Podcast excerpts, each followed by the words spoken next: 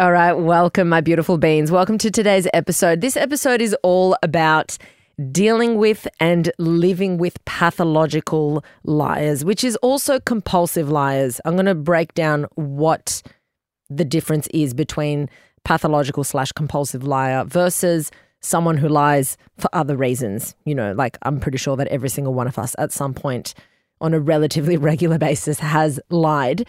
Um, and what is the difference between those two things? And then we're going to be talking about how to deal with these people.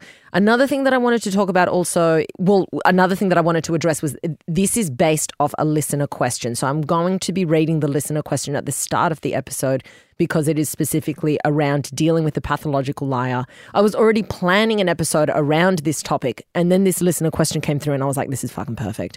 I'm just going to do that first, and then I'll just roll into the episode of today. Um, life update. I don't really have a life update today. I probably do, and it'll hit me at the end of the episode. So if it comes to me, I'll just have to like quickly jot it down so that I can remember at the end of the episode. But nothing for now. I do want to roll straight into the brain fact.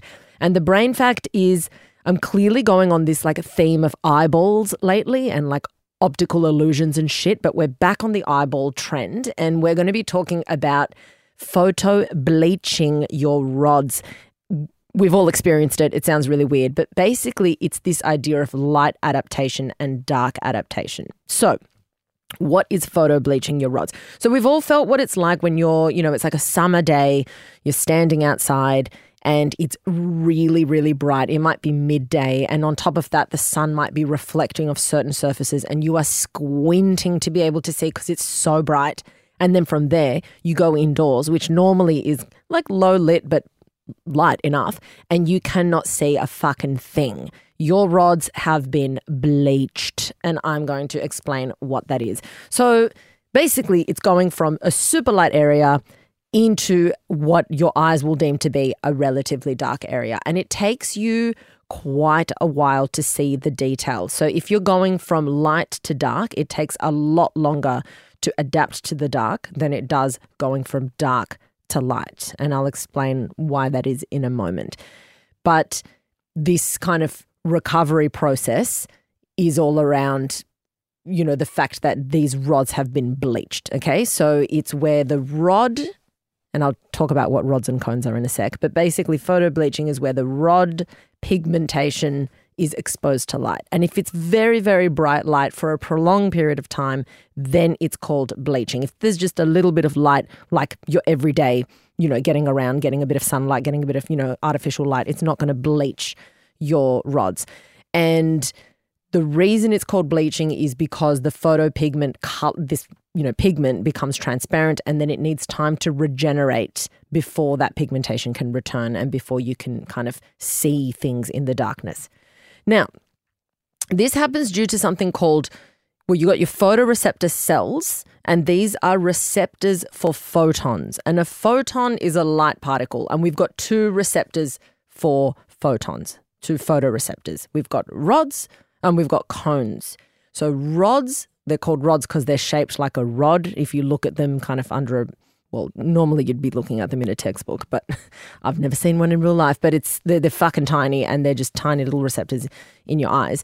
And these rods are in the peripherals of your retina, so they're more peripheral vision. They're really good for seeing at night, um, and they contain something called rhodopsin pigment, which is very high in vitamin A, and it's responsible for nighttime vision. And they're super, super sensitive to light. They're not good for detecting color and they're much slower at responding. But that is when it's when it's let's say you wake up in the middle of the night and there's just the tiniest bit of light that might be coming through, maybe a tiny light, you know, from your phone charger, or maybe the moonlight's coming in. It's super super low lighting.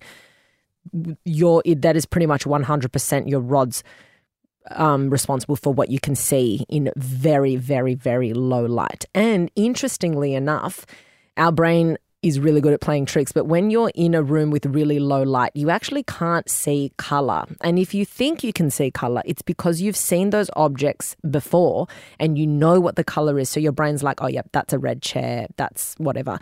But if you go into a brand new space in very low light, notice that it's actually, it's just black and white. You cannot, or just gray, a gray scale, not really, well, black and gray. You can't actually detect color because all the vision, all the information is actually coming in through the rods, which are highly, highly, highly sensitive to light, but not to detail. So that's the rods. Then you've got cones, and they're called cones because they're shaped like a cone as opposed to the rod.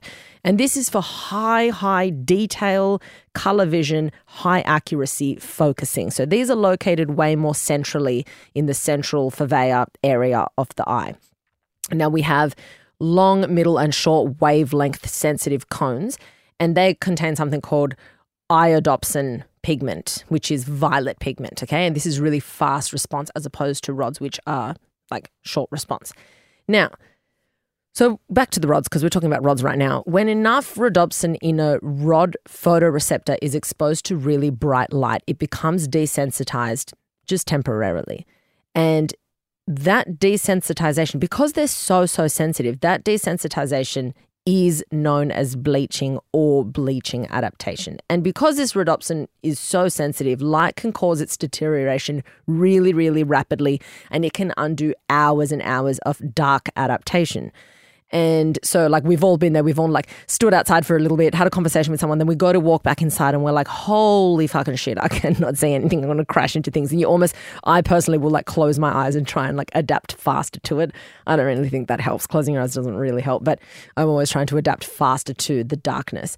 But it also happens when you look into a flash. So if you and normally when it's when it's nighttime. So if it's daytime and someone takes a flash I mean, fucking ridiculous to take a flash in the middle of the day. But if they do, it's not going to affect you because you're already exposed to light. Your rods aren't doing much work. It's your cones that are doing most of the work at this point because you're in well lit. But if you're in a dark space and someone takes a photo of you, you're looking at the camera with a flash, you might get that bleaching effect where you can't really see and your eyes need to adjust again to the darkness.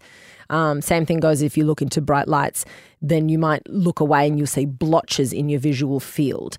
And this is because if your pupils are already dilated, which they normally are when it's dark, um, and there's already high levels, so like you, your pupils will dilate, they'll go really big to try and allow as much light to enter, so that way you can see in the darkness. When it's really bright, your pupils are going to constrict, so to allow less light to come in because it, you know we don't want to be overexposing the eyes to light. That's basically what's happening when you when your pupils go big and little. Um, so when your your pupils are dilated, the effects of the bleaching is going to be sorry. When your pupils are constricted, the effects of bleaching is going to be a lot lower. But you're going to notice that it is a lot faster to adapt to light than it is to dark, and this is because of how sensitive the rhodopsin is and how easily it can be depleted and then the regeneration of this rhodopsin takes fucking ages. So to adapt from dark to light can take anywhere between like a couple of minutes to seven minutes for the cones to become like fully adapted to the amount of light. They respond a lot faster, but it can take rods 30 to 40 minutes of absolute darkness to get to like 80 or 90% adaptation. So it is a much slower, longer process to adapt to the dark. And you might feel like, oh, when I reach like 50% adaptation, I can see relatively well. And you can. Your eyes are pretty amazing what they can do. But yeah, it takes a very long time to be fully adapted to the darkness. And you'll notice that if you're sitting in a dark room, initially it will feel so dark, and then half an hour will pass, and you're like, wow, I can actually see everything in this room. I can actually have, like, I've got really good vision right now. That's because it's taken it's taken that long for this rhodopsin to be regenerated. So that's pretty much what's happening when you when your rods have been bleached. Okay, it does come back. It just goes through that kind of like this. Um, it's been completely depleted, so you're just not getting that information. This it's been desensitized. You're not getting the correct information sent to the brain. Therefore, you can't make out what is in your visual field. Good times. So that's the brain fact for today. Hopefully, you enjoyed that one. Hopefully, you can understand um, what's happening there. And also, if you find that you are wanting to be in low light and you need to step somewhere with bright light, make sure that maybe when you turn a light on, maybe it's just a lamp or maybe it's like a dimmer version of your light if you have the possibility to do that. So that way it's going to be a lot easier to adapt back to the dark room.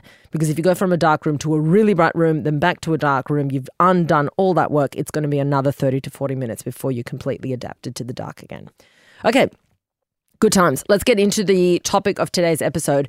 Now, for today's episode, like I said, we're going to do the listener question first. I'm going to not answer the listener question directly. I'm going to do the episode and then I will address aspects of that listener question later on in the episode. Okay, let's get into it. Hi, Alexis, from the States, and love, love, love the podcast. Thanks for all that you do. I'm currently in a shitty relationship with the father of my three year old. We are legally separated in our marriage. We both, by no means, were perfect in our marriage, but through your podcast, I have been actively working on myself and seeing huge changes for the better with my anger and anxiety. I know he notices. I am not seeing any changes on his end. I know I'm not in control of him and his actions, and I know that he's so toxic, but I keep forgiving him every time he does me wrong. This is something that I need to work on, I know. But one of his huge qualities is that bothers me so much. Well, probably wouldn't call it a quality, would I? Um, one of his huge qualities that bothers me so much is his constant lying. I just don't understand it. Why does he lie about everything? He lies about big issues and the smallest insignificant issues that I have no reason that have no reason to be lied about. Even when I catch him in a flat out lie, he still denies it. I always call him a pathological liar, but could you go into what actually qualifies someone as a pathological liar and why they are that way? How would someone who is who is one work on themselves and stop it? The obvious answer is I know, just stop lying, but I'm assuming a pathological liar is not able to do that very easily. Thanks again. So, this is a really, really, really good question. You've asked multiple questions here on how to basically address you know why why it happens in the first place, how to detect a pathological liar, and then what to do about it. Um, yeah, so I'll, I'll, I'll just start from the beginning because I'm just going to turn this into a big knot if I don't start from the top. So, what is a pathological liar or a compulsive liar? The the two are the same.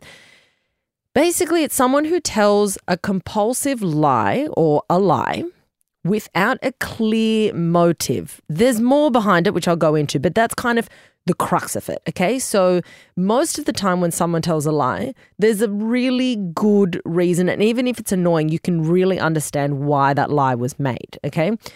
So, and the difference between someone who tells a lie occasionally and a pathological lie is that the lie has a really clear benefit and it kind of makes sense and they're not doing it all the time. With a pathological liar, the benefit is unclear or you can see the benefit but is so pointless. Like the benefit is just so menial that you question why they felt they need to lie and, and jeopardize a relationship for something so like surface level insignificant. Um, because often the lies that pathological liars tell, not always, but often, are about the smallest things. Uh, alongside big things, but they're often really, really tiny things that you're like, why the fuck would you even lie about that? I don't even care. Now, what do I mean about benefit? So, a benefit to a lie would be something like avoiding a consequence. So, you might lie about where you were. Um, or about something not being your fault, so that way you don't have to suffer the consequences of that. So, while that's very frustrating, it makes sense why somebody would do that.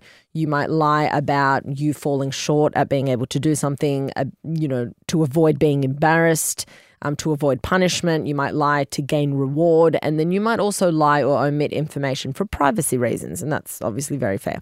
Then we've got white lies. Now, white lies are really, really harmless because a white lie is normally done to save the individual from hurting someone else's feelings okay? And these this uh, if it's a white lie it's a kind of lie that's not going to damage a relationship. And the benefit in a white lie is that you don't have to say your outfit's fucking foul and then suffer the repercussions of your friend or partner feeling really hurt for the rest of the night and you then not enjoying the rest of the time because you've just gone and insulted them. So instead to prevent hurting their feelings or an argument, you say, Wow, you look so nice. I really like your choice in fashion, even if you think it's hideous. Okay, so that's a white lie. It doesn't damage the relationship at all. Everybody wins. Everyone's happy. White lies are very, very surface level, purely to not hurt somebody else. Now, pathological lying is not in and of itself a mental health diagnosis, but pathological does mean that there is an underlying pathology meaning an underlying disease or problem that's causing a symptom or behavior. So, this trait, this pathological lying trait, is common in other disorders such as OCD, obsessive compulsive disorder. It's very common in narcissistic personality disorder, borderline personality disorder, disorder and more. And also trauma victims and head injury, head trauma victims um, can also lean further into becoming a pathological liar. And it's still unclear if it needs to be turned into its standalone disorder or to just remain a symptom of other disorders. But as it stands right now, it is not in and of itself a mental health diagnosis, okay? And and having said that, you can be just someone who is a pathological liar without having any of these disorders that I just mentioned. They don't have to go hand in hand, okay? Now, it can also stem from a child and this is what we think is quite often that it stems from a child not having their needs met or not having their needs met socially. So they feel the need to constantly make up lies so that they appear different and quote unquote like better in the eyes of others. And so that they feel just more accepted either by their their peers, their friends, their family. So even with things that won't actually change someone's opinion of them, someone's going to be still making up all these lies. And pathological liars do this to those that are really really close to them but they also do it to people that they've you know met once. Like it it doesn't discriminate. They'll fucking lie about the most random shit to the closest and to the most random people in their lives.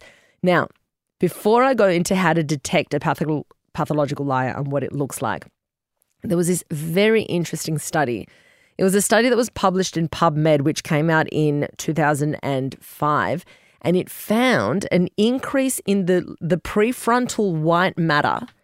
Prefrontal is that front part of the brain that sits just behind like your forehead. So they found an increase in prefrontal white matter in pathological liars versus a normal control group and versus an antisocial control group. So they found this in certain parts of the prefrontal region of the brain, the orbital orbitofrontal, the middle, and the inferior parts of the brain. Now, the question that this posed was Does high levels of white matter in these areas like predispose individuals to pathological lying? Or, as other studies would argue, do people who lie repeatedly develop higher levels of white matter in these areas where excessive lying could be responsible for repeated, you know, repeatedly using certain pathways in those brain regions and you're constantly activating these circuits and you're getting these new neuroplastic changes in the brain. And these regions that we're referring to here are associated with reasoning decision making faster sharing of information within circuits of this part of the brain. So it's still not understood. It's like are you a pathological liar because you've got more white matter in those areas or are you a pathological or do you have white matter because you've you become so good at lying and you've practiced it so much that your brain's really good at making up shit on the spot constantly. Also, I have done a brain fact on this like fucking decades ago, I reckon, but the white matter is fat in the brain and basically when you've got like a cell communicating with a cell they communicate through something called an axon, which is what sends the information from one cell across to the other cell. And that axon is wrapped in these fatty, like sheaths called myelin. And myelin is what helps propagate that information a lot quicker down the length of the axon to the other cell. If you don't have myelination, then that information is not getting sent or not getting sent properly to the other cell. And then you're going to have like a lapse in communication between certain brain regions. And there's several neurological diseases where there's a degeneration of the myelination, and then you get a lot of you know, issues depending where it occurs in the brain. So that's what white matter is. So if you if you're always using these pathways and you're always using these cells, then you're likely going to get more and more white matter in those regions because you're strengthening those pathways and the brain is understanding, oh, I'm going to use these pathways a lot. I'm going to put more energy, more nutrients for those brain regions to work better. Okay, now let's go into signs to detect a pathological slash compulsive liar. The first one is that they are always changing their story, and you notice it when they retell it. Okay, so you'll hear them tell the story once. You're like, that sounds fucking bullshit, but okay. Then you'll hear them tell it a second time, and you're like, that is fucking not what you said the first time. And there's all these discrepancies. And then they might tell it a third time, and you're like, cunt, the fuck? This is a lie. Like what part of that is real? What part of it isn't? Okay? So it just it just keeps changing every time they retell the story. The the, the body of the story is the same but the details change or the numbers or the figures they keep they're constantly changing. And if you're just an observer it's like oh my god this is embarrassing. I'm i'm embarrassed on your behalf because it is so obvious that you are lying yet you keep spitting out this same story Another thing that a pathological liar will do is saying that a story is their own experience when it's actually someone else's experience and they're just pretending it was them to make the story maybe more interesting to the person that they're telling. Another one is to commonly make up a really dramatic story that did not happen. So, for example, they will, you know, say someone pissed them off you know, you know when someone pisses you off, and in your head you're like, "Oh, I, I wish I said this. I wish I said that." A pathological liar will say, "And I said this to them," and then they make this really dramatic thing that they put this person in their place and they shut them down. They were really witty and they did it, and then you're like, "Did you say that to them and they're like yeah yeah i did i did. Instead of actually being like what most people would say is like i wish i said this to them. No no they'll just go and say exactly what it is that they said when they had an argument with someone when they got into an altercation and it doesn't necessarily have to be with negative things. It can also be with positive things as well like what they said something really funny and witty and they just they just elaborate. They they say what a lot of people would think they say that they actually said it they will often try and portray themselves as a hero of a situation or a victim of a situation. They will become defensive and they will shut off or likely go on the attack when they are confronted. So they will start questioning why you doubt them or make statements like, Why would I even lie about that? You know, and they and then often what they'll do is they will get you to justify your doubt instead of them justifying their lie. So for example, they'll be like, "Yeah, no, it happened." And then if you doubt them, they say, "You look it up." You you you look it up. Prove it. Prove prove that I'm not telling you know, they'll try and make you justify it even then though they're the ones making up this massive lie. They're also going to lie about the most pointless things. Like they'll say that they went for a walk after work when they didn't. It's like this would not change my opinion of you. It doesn't change anything about how I view you. Why I know for a fact that you didn't, yet you like, why the fuck are you telling me this weird ass lie when it's not important? Or they'll say that someone cancelled on them when they're the ones who cancelled on that person. Like it doesn't really change the outcome. Why are you saying that? Um, they'll often play the victim and say that they were taken advantage of or that you know they were wronged or that something was not in their control. Um, they often like to play the role of the victim where you know woe is me and this was done to me. Can you believe it? It's so fucked. And like what are the chances that this happens again to me? You'll also um, notice that they will very commonly think that they're an expert in a topic. But when they talk about this topic they're not actually dropping legitimate facts or they're not quite cohesive with their statements. Like they just throw these random lines and you're trying to get some clarity on it and they're vague as fuck. And you're like, what do you mean? And that's where they're like, don't believe me? Google it. Google it because they themselves can't actually talk about the topic. They have no fucking idea. They're not an expert in that field, but they just throw some catchy buzzwords all around. So you think that they're an expert, but you just have to scrape the surface and you realize this person knows fuck all. They're an amateur and they're starting to piss me off, basically. Now, there will also a common th- things that they would lie about is that they're more successful than they are or that they are wealthier than they are.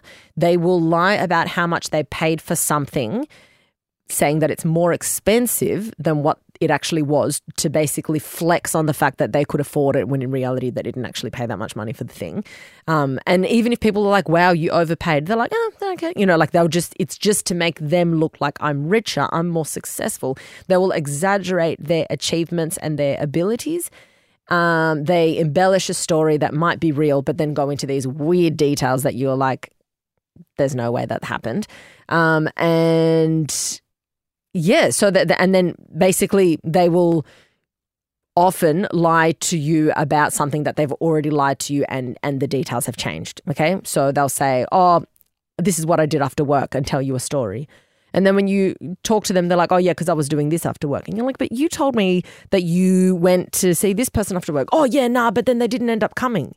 It's like you know but you feel you literally said you t- like it's they'll create and then they'll say no you misunderstood me so you're like well I didn't because you told me that you met up with this person and they'll flip it around and be like, no, no, no.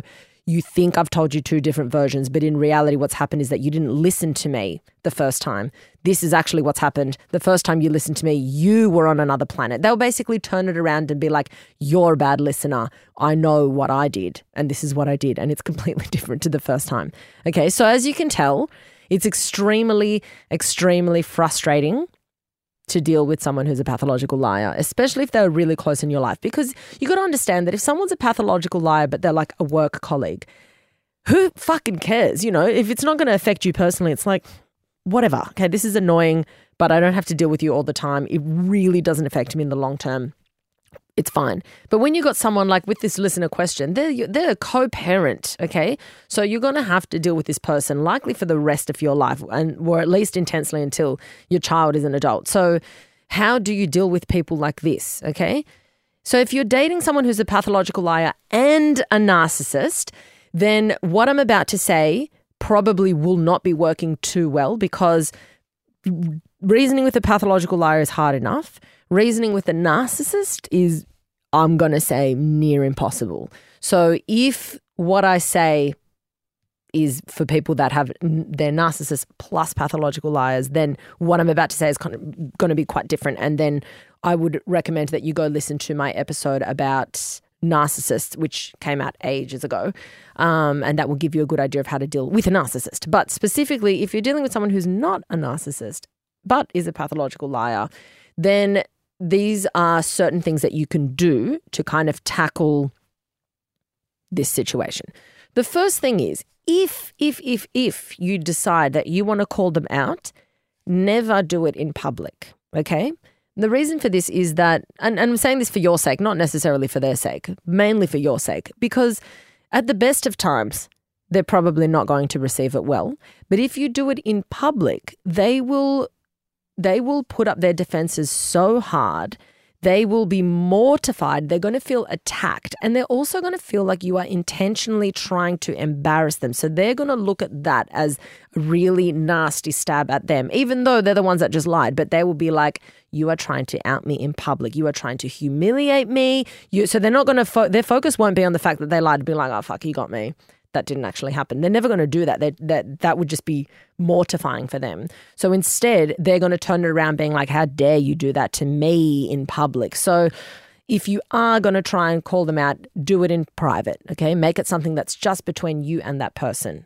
And this is why I say, like, if it's someone that you're not close enough that you would ever have a conversation in private, then I would actually never bother pulling someone up about it if they're not close enough because the likelihood of them changing because of some colleague said, hey, you're lying about that detail, it, it's very low. So just pick your battles and, you know, cut the dead weight, basically. Um, another thing that I would recommend is that you don't say to this person, you are lying. That is a lie. Because this will be received really poorly. They will again feel attacked. So even if you are in private and you are talking to that person to say, this is a lie, you are lying to me, they're going to be like, wow, I'm attacked. And everyone feels attacked. Like even when you've been telling the truth and someone says, that's a lie, it doesn't feel nice. And a lot of the time with pathological liars, they actually forget the lies that they've told. And often they get so used to lying, it becomes a habit that they believe maybe not 100% of their lies, but it comes becomes a bit of a tangled web on, on what's true and what's not true and what they've said. Okay. So, what you would say instead is, I remember you explaining this to me differently. And then pause and see what they say. Just say, but didn't you say you did something else this afternoon? So instead of saying you lied, you this, just say, didn't you? And just prompt them and give them an opportunity. The likelihood of them coming clean is very, very low, but it's letting them know that you are aware that they are not consistent with their storyline, but you're also very calm and you also kind of want to come across as I don't really care about these small details, but I am aware that they're not lining up. This is not consistent. You can also say things like, Oh, I don't remember it being that way, but okay. Like you just dismiss it. You're like, I'm not here to argue with you. I'm not going to have a debate with you. But my personal experience is that I don't recall that being the case because someone can't argue with your personal interpretation of an experience. You could say, no, no, it really did. No, it didn't. You can go back and forth, back and forth as much as you want. But if they're going to dig their heels in the ground and say, no, this absolutely happened when you know it's a lie, then you can just turn around and say, fair enough, I just do not remember it that way. Or I just recall you explaining it differently and then you leave it. You do not continue with the story because the more you do that, the more they start realizing, wow, this person's catching me out on these lies constantly, but they're not attacking me about it. They're not trying to challenge me. They're just always pulling me up. And then they might start becoming a little bit more aware that this behavior is kind of wearing you down and it's really kind of damaging the relationship. Okay.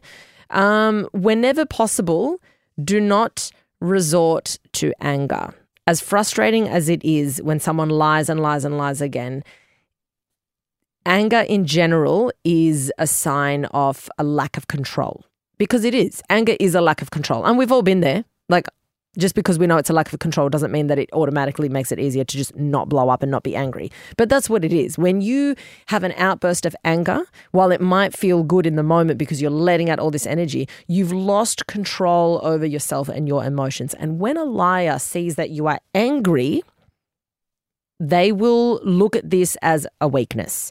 They'll be like, they're snapping, they're blowing up. I can use this against them. I can be like, why are you attacking me? Why are you so angry at me? And they can use a lot of the time when you have an outburst of anger, people will look at your anger and not at the situation, unfortunately. So try your very best that if you feel that you're getting really heated and frustrated, just remove yourself from the situation. Okay.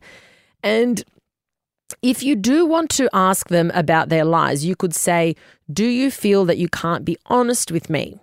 So if they made a lie about something that's, you know, that you think, why would they lie about that? Just say, pause on that story. Do you feel like you can't be honest with me? Because I hope that I give you enough comfort in our relationship that you can just tell tell me like just be honest about where you've been. I don't want to ever feel like you're scared to tell me something that I would attack you for something. I want this relationship to be one where we are completely open and honest. Do you feel that I don't provide that for you?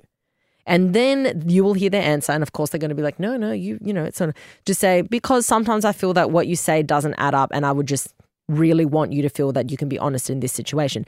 So when you start, you know, prodding it in that way, this person starts to be like, fuck, these lies are starting to damage this relationship. They are now doubting the fact that I'm an honest person. Okay. So you you can start saying things like that and drip feeding things like that. Basically saying, I know you're lying without accusing you of lying. And I don't have to deal with this shit. And then lastly, Another thing to do is that if they're telling a blatant lie, just look at them and don't be like, oh my God, that's amazing. Oh, wow, really? Did that happen? Just stare at them and they're going to be like, oh my God, they're catching me out. They know. And just nothing, don't utter a word. And often when you do that, they will feel that you're doubting them and then they're going to try and convince you further or they're going to ease up on it. So they'll be like, and no, no, it happened because, and then they'll go deeper and deeper and you're just staring at them or they'll retract and be like, yeah, anyway, anyway. And then they'll try and change the topic because they're like, they're not fucking picking up the bullshit that I'm putting down. I need to kind of pull out of this because they're not they're not reacting at all. And then if they ask you why you're not saying anything, just be like, I'm I'm not gonna I'm not gonna get involved in this conversation. I just I don't want to talk about this. Like, and then they will know very very quickly that you've picked up on their lie. Okay, now can a pathological liar change? And the answer to that is yes, they can change. Are all pathological liars capable of change? No, because in order to change, they need to be able to admit it first. So that is possible, but it's very unlikely because they're always on the defense. And I have seen people who have been able to, no, that's a lie. I haven't seen people. I have communicated with people, listeners, a lot of beans who have spoken about how they themselves used to be pathological liars and how they became aware of it and they were able to change. But like everything, you can't change what you don't acknowledge. So that you need, you need to come from a position where you are like, I acknowledge that this is a problem often it's really good if you can speak to someone who is not that judgmental. So if you, let's say you've got a partner who, apart from their pathological lying, they're a fucking legend, then you want to try and create an environment being like, you've got so much going for you. Let's work on this together. I notice that you just, you know, some things are a little bit inconsistent. Maybe just pause before you tell the story and be like, okay, what actually happened? Maybe don't fill in the gaps. So don't come at them as like, I'm attacking you, but come at them as like, I've noticed there's like, I'm just banging tables with my elbows, saying, like, I've noticed that you've said this thing. It doesn't really add up. Maybe pause, like, you're helping them. And that might give that person being like, oh, yeah, I do notice that I do that. And sometimes they'll say, I notice that I do that when I get nervous, or I notice that, that I do that when I feel like like I've forgotten, and so I just make something up. And you'd be like, yeah, fine, cool. And then uh, that's when you can turn it into a conversation and be really like warm and open about it because there are really good people out there that are pathological liars, and then there are fucking wankers out there who are pathological liars. Not every pathological liar is a bad person, okay? So I just, I do want to make that clear because it sounds like when you hear the word liar and compulsive liar that they're trying to deceive you. But uh, most of the time, if not all the time, a pathological liar lies about things that are related to them and their experiences and what they've done so other people see them in a better light.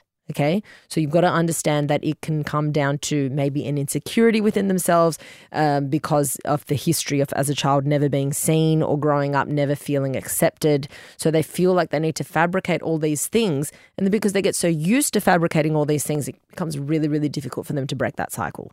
So, not, it doesn't equal you're an asshole because you keep lying. If you look at the lies, most of the time, most pathological lies are just lying about things that are about them or about their experiences or about their actions or an interaction that they had with someone that's not relevant to you. So, it's not a lie where they're trying to spread gossip. They're not trying to, you know, pit two people against each other. It's not that kind of lie in general. Okay. So, yes, they can change. It requires for them to be aware and they can change. What, what they find is if you're a pathological liar that where it's kind of like a comorbidity with OCD or, you know, other disorders in the, you know that I mentioned earlier. Well, I'm just trying to find them like OCD, borderline personality disorder, things like that. If you're already getting if you're already getting therapy for those things, then you'll find that someone who is being treated for OCD or borderline personality disorder, whether it's through medication or whether it's through therapy, talk therapy, you might find that their lying subsides dramatically because they are being able to talk about their problems. They are getting to the root of their problems and they're getting therapy for it. And then everything starts improving in their life. So, but like I said, awareness is the number one thing. So to so that's pretty much pathological liar how how to identify what to do about it all of that um, to go back to the listener question at the start of the episode one thing that i did want to touch on is that you said um, I know I'm not in control of him and his actions, and I know he's so toxic, but I keep forgiving him every time he does me wrong, and that is something I need to work on. I don't think there's anything wrong with forgiving someone for doing you wrong, but I think you need to teach people how to treat you. So I think forgiveness is really good for your own sanity and your own mental health. And if you're a forgiving person, don't don't change that about yourself. I think that's very admirable to be able to forgive someone. But there's a difference between I've forgiven you and I've forgotten how you've treated me, so I'm going to put myself in the same position to allow you to treat me like a fucking idiot again. Okay. So that's the difference. So you can, you know, when people say I forgive but I don't forget, and people say, oh, that's really jaded way of looking at things. I don't think it's a jaded way of looking at things. It's saying, I'm forgiving you in the sense that I'm not resenting you anymore. I'm willing to move past this in a way that I'm not harboring hate or anger. But I'm also not going to forget the history or the pattern of how you treated me and put myself in the firing line again. I'm going to remember the history of it and behave accordingly next time I interact with you. So, you know, I personally um, really love that saying of I forgive but I don't forget. Because I think people think oh the I don't forget means that you really haven't forgiven and you're just harboring. Not necessarily okay? So in this scenario I would say okay this person's really toxic. I've been able to be like I'm not going to harbor hatred towards you because you are the father of my child. And that, that there's just no place in my life for that level of just you know negativity or bad feelings or bad vibes with my own family. However I now know where the benchmark is to how you treat me, and I'm going to start drawing some clear boundaries here. I'm going to look at you as a co parent. I'm going to treat you with respect, but at arm's length. And all these lies, and you said he lies about the biggest issues and the smallest insignificant issues. If you're keeping this person at arm's length and you are keeping them as a co parent, who cares if he's lying about the small things? It doesn't matter. You want to separate yourself so there's a clear boundary in between you and him because, especially given that he's your ex and you don't live together and you can, firstly, you can't control anyone, but even less someone who's not living with you in your life in that way. You know, with, with a partner, you can influence them to change for the better at best, but you can't change people. So there's no way you can change him and his pathological lying whatsoever. So I would create a boundary of how he can treat you. I would step away. And I would also not bother catching him out in flat out lies anymore. Because if he wants to live that way, that's on him. And he is entitled to do so. If he wants to live a life where people think, fuck, this guy is a liar and he's always lying, then that's his fucking cup of tea. That's his prerogative, not your problem. So you've just got to think there's no point catching him out in flat out lies. You're just going to call a spade a spade and you're only going to talk about things that are related to your child, okay? And when you do that, even if he lies when it's related to your child, this is where you want to be using those other tips that I mentioned, where you're like, I remember it differently, but let's move on. Or that's not what I heard from other people. So it's probably somewhere in the middle. Let's move on. Things like that. But you trying to call him out is just going to cause more tension between two people that are literally only having a relationship because they are co parenting. And when it comes to co parenting, the number one person in that situation is the child. Number one person. Because if it wasn't for the child, you likely would not have a relationship with that person. So every time you think this person's fucking grinding my gears, just think, for the sake of my fucking child, I'm going to just save save the peace, save my peace of mind. And it's not necessarily about being the bigger person or being whatever or being this or being that because I don't think you always have to be the bigger person. But when you are dealing with a co-parent, you've just got to think for the sake of my child, I'm going to tap out here. I'm not going to pull them up on this shit. I'm not going to feel responsible for their toxic behavior. I'm not going to feel responsible for their shitty actions, but I am responsible for the boundaries that I create for myself. I am responsible for my own mental health and my sanity and my peace of mind. So I'm going to put this little boundary here and that's all I'm going to worry about. If he wants to like cruise around like a fucking clown embarrassing himself, that's on him. Okay?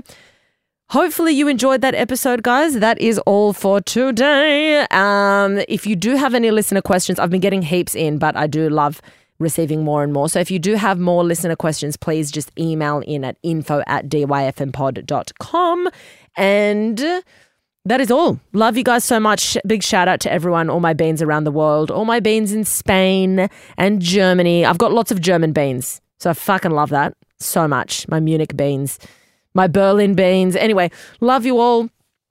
As always, remember be kind to yourself, be kind to your brain. Don't take shit from anyone, and especially don't take shit from yourself. Danke.